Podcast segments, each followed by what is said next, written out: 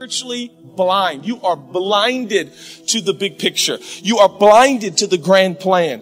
Your life becomes obsessed with the here and the now. All you can see is a checking account and a savings account and a retirement fund and a good job and good friends and a great weekend and awesome vacations. And all you can see is here and now. And you have no ability to step back for a second and realize there is something far more extensive and expansive and imperative and important transpiring. And it is time and space beyond called eternity. And there is a creator and there is a God. And there is something way more important than your new boat that you're going to take on the water this summer. But your understanding is darkened. And all you see is how many Instagram followers you have. You're, you're, you're so limited in scope. You're alienated from the life of God. Listen to the language Paul uses. You are alienated. You are completely removed from, listen, the life of God. Spiritually, you are lifeless. There is ignorance that is profound and present because your heart is hard. Wow. Jesus saves from what? Uh, that. Your heart is hard. You, you know the word heart means the control center of your being, your conscience, your feelings, your emotions, your will. It is hard, desensitized, indifferent, and careless to the one who designed you, wired you, created you, put you together. You are impervious to any of his involvement. Now you might be here and say, I'm not, I don't really care if my heart is hard.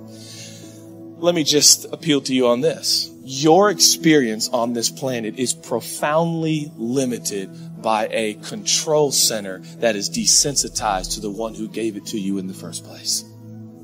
If you are looking for maximum human experience on earth, it is intrinsically linked to your ability to connect your existence and your experience to the one who gave it to you in the first place. So nobody wants a hard heart. How do you know? How subjective is a hard heart metaphor or statement or phrase? You, you have a hard heart. I'll never forget growing up in church. I've been in more church services than you've had lattes at Starbucks, okay? Yeah, I've lost count, right? And I, I remember years ago being in the church and running around and maybe creating a little bit of ruckus and stuff. Practically lived at the church and sweet old saint minus the sweet who told me, You, young man, have a hard heart. Well, that was really uplifting. Thank you.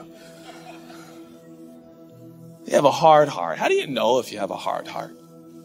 Because based on the language of Paul, it's, it's really a bad thing when your control center is completely desensitized to God.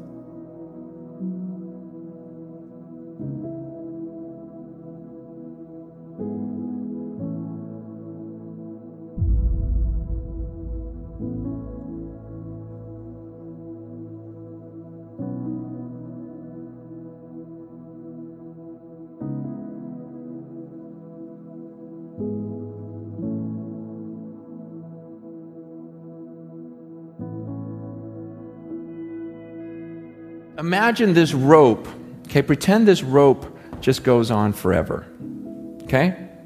Just imagination. Pretend it goes around the world a few times. It doesn't, it ends at the rock.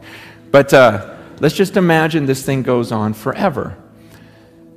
Now, imagine that this rope is a timeline of your existence. You just exist forever. You see this red part? This would represent your time on earth. You've got a few short years here on earth, and then you've got all of eternity somewhere else. This is, this is your existence. And what blows me away is some of you, all you think about is this red part. It's all you think about. You're consumed with this. You go, oh man, I can't wait till here. You know, I'm going to work hard. I'm going to save, save, save so I can really enjoy this part right here. and you're consumed with that. And you're thinking, oh man, am I going to get to travel? Am I going to eat well? Am I going to do this during this part? And I'm like, are you kidding me? What about this? What about this? What about what about all this stuff? It's just it's crazy to me because because the Bible teaches that what I do during this little red part determines how I'm going to exist for millions and millions and millions of years forever. And, and so, why would I spend this little red part trying to make myself as comfortable as possible, enjoying myself as much as I can? Paul says, Look, I'm going to live my life for this mission. I'm going to spend my life, invest my life for this moment when I cross that finish line.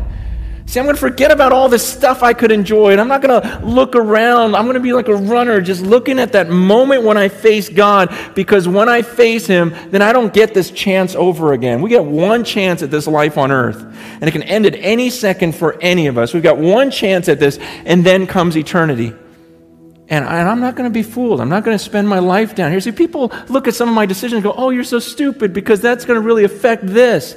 I go, no, you're stupid because it's going to affect all of this. Man, I, I, I'm serious. I, I look. I look at the way people live and I go, wow, that is so crazy. You are so crazy. You're going you're going to do that right now, just to enjoy right now, not even knowing if you have tomorrow and you think that's smart and that I'm dumb. It doesn't make any sense. Paul goes, I'm not going to look around at all this stuff. And it's tempting. It's tempting to all of us. That's what I'm saying. Down here, it's crazy because everyone lives that way. Everyone lives for the red part. No one's thinking about the millions of years afterwards. It's, it's just this crazy deception that we can't get out of our minds. And Paul goes, I'm not doing that. He goes, I keep my eyes on that. I keep my eyes on that finish line, and I'm going to forget what's behind me. I'm not looking around. I'm just going to, I'm straining. Because I'm straining forward. I'm like stretching forward for that mark. I'm going to pass this thing. I'm going to live this out, and I'm going to face him. I'm going to come before the judges, and he's going to hand me that trophy. He goes, I'm going to get it. And I haven't gotten there yet. He goes, but I, you, you better believe I'm using every muscle, exerting every bit about me because I'm going to pass that line well.